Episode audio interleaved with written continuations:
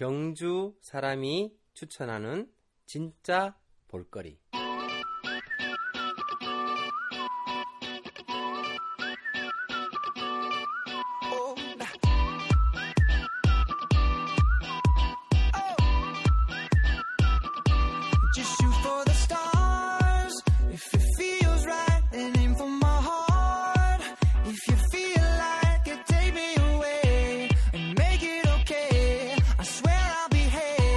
그러니까 다른 사람이 알고 있는지 곳이라도 석굴암이라도 석굴암 여기를 가면 좋다 음. 이런 거 이제까지 많죠. 많은데 아, 네네.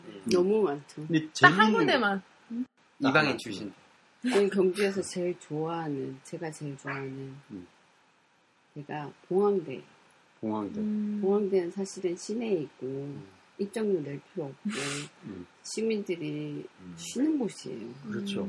자료에 따르면 경주에서 제일 높은 왕릉이 황남대총과 봉황대래요. 음. 황남대총은 그 대능원 담벼락 안에 있고 봉황대는 밖에 있는데 언젠가부터 알 수 없게 나무에 씨가 날아와서 봉황대에는 느티나무가 한, 한 7그루? 꽤 많이 있어요. 느티나무만 있는 건 아닌 것 같고 다른 나무도 있지만 근데 나무 수령이 보면 알겠지만 굉장히 오래되고 정말로 울창하거든요. 그래서 여름, 봄, 여름, 가을, 겨울 봉황대를 다 바라보는 걸 저는 좋아하고 그 그리고 봉황대의 좋은 점은 음, 밤에 봤을 때 또 좋아요. 음. 낮보다 정확하게 밤. 뭡니까? 왕릉이에요. 왕릉? 엄청 큰. 음, 네. 아. 근데 너무 왜 예뻐요. 왕이 사실 누군지 모르는 거죠. 그 제가 알기로는 음.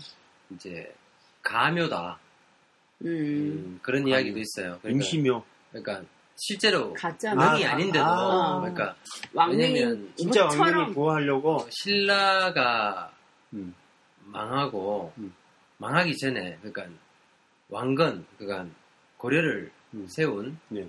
왕건 왕건이 이제 풍수로 음. 풍수로 원래 경주의 해- 지형에 생긴 게 그러니까 진취적인 배가 음. 이렇게 이제 음. 돛을 달고 가는 형이래요 바다로 음. 이제 경주가 음. 근데 그 배가 떠나지 않게 봉황대를 세워서 어. 배를 갖다 먹게 만드는 그러니까 음. 이- 그 꺾으려고 그러니까 음. 신라의 기운을 꺾으려고 만들었다라고 음. 하는 게 어. 그게 정설은 아니지만 네. 나사로 어, 근데 다른 책 중에 있어요. 보황대에서 발굴된 보물이 중앙박물관인가 어디 어디 가 있다는 얘기도 있더라고요. 음. 봉황대 그옆 음. 그러니까 봉황대 그 근처에 이제 집을 뭐 보수하면서 뭐 음, 이렇게 음, 나왔다 음. 하는데 어, 제가 알기로는 그게 아닌 걸로 알고 있어요. 음. 근데 어차피 아, 원래 봉황대에 경주문화원에 그 성덕대왕 신종이 달리기 있었죠. 전에 네. 봉황대 있었어요.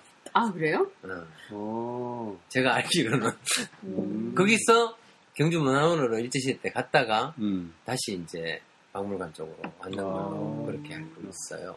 근데 밤이 더 이쁘지 않아요? 그 음. 밤에? 엄청 이쁘죠. 응. 밤에 공항대 정말 정말- 있습니까 공항대가? 대능원 담 후문 뒤편에. 대릉원 대릉원 가려면 어떻게 가야 됩니까? 어, 어디로 그, 출발하느냐. 그러니까 네. 이게 대농원은 KTX KTX 그 택시 아저씨한테 대령만 데려다 제가 주세요. 정확하게 설명할 수 있어요. KTX역에서 네. 700번을 네. 타고 시내를 들어오거나 음. 사실 KTX에서 거의 모든 대체로의 버스가 다 시외버스 터미널과 경주역을 지나가요. 네.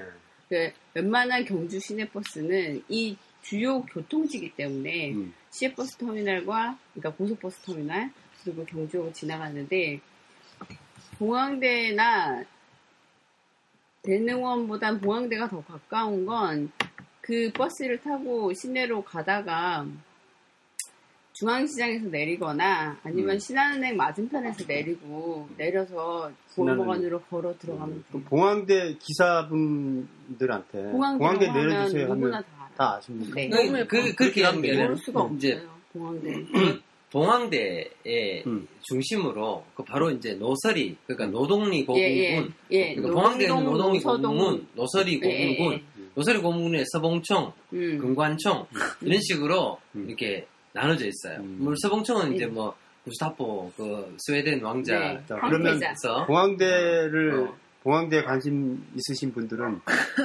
KTX 역사나 아니면 터미널에서 버스 대중 어, 버스를 타서 봉황대 내려주세요라고 하면 되겠네요. 아니죠. 아니지. 그러면 어떻게 어디서 아, 내려달라고? 그 갔다가 그렇죠. 내려달라고 해야 되잖아요. 걸어가든지.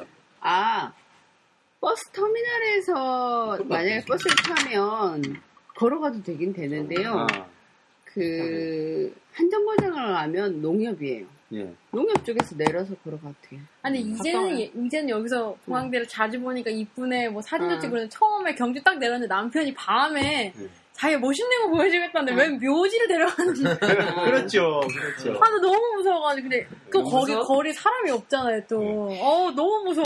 사람 처음에 진짜 무서워하더라고. 무서웠어. 나는 하나도 안. 와, 난 진짜 되게 무서워. 근데 편안해. 아니 그 묘지가 우리 이 경주에 좀 산 사람들은 사실 이 능을 보고 아름답다고 할 수도 있는데요.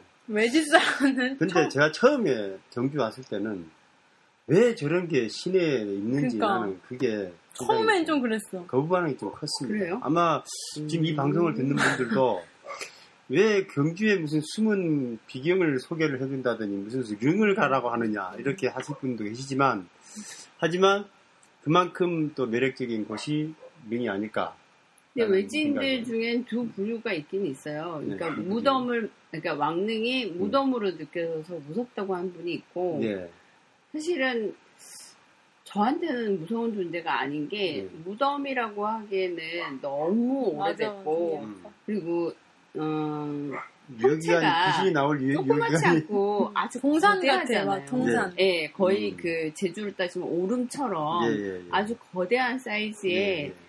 어 그리고 봉황대는 나무가지 있기 때문에 음. 솔직히 저는 신비로움이 더 들거든요. 음. 예를 들면 어린 왕자에 나오는 예. 그 산처럼 보아뱀이 삼킨 나무라든가 뭐. 어, 그 남, 어, 그런 약간 어, 이야기 속 혹은 그 신화 속에 있는 어떤 한 장소의 신비로움이 더 느껴져서 지금은 근데 그 어,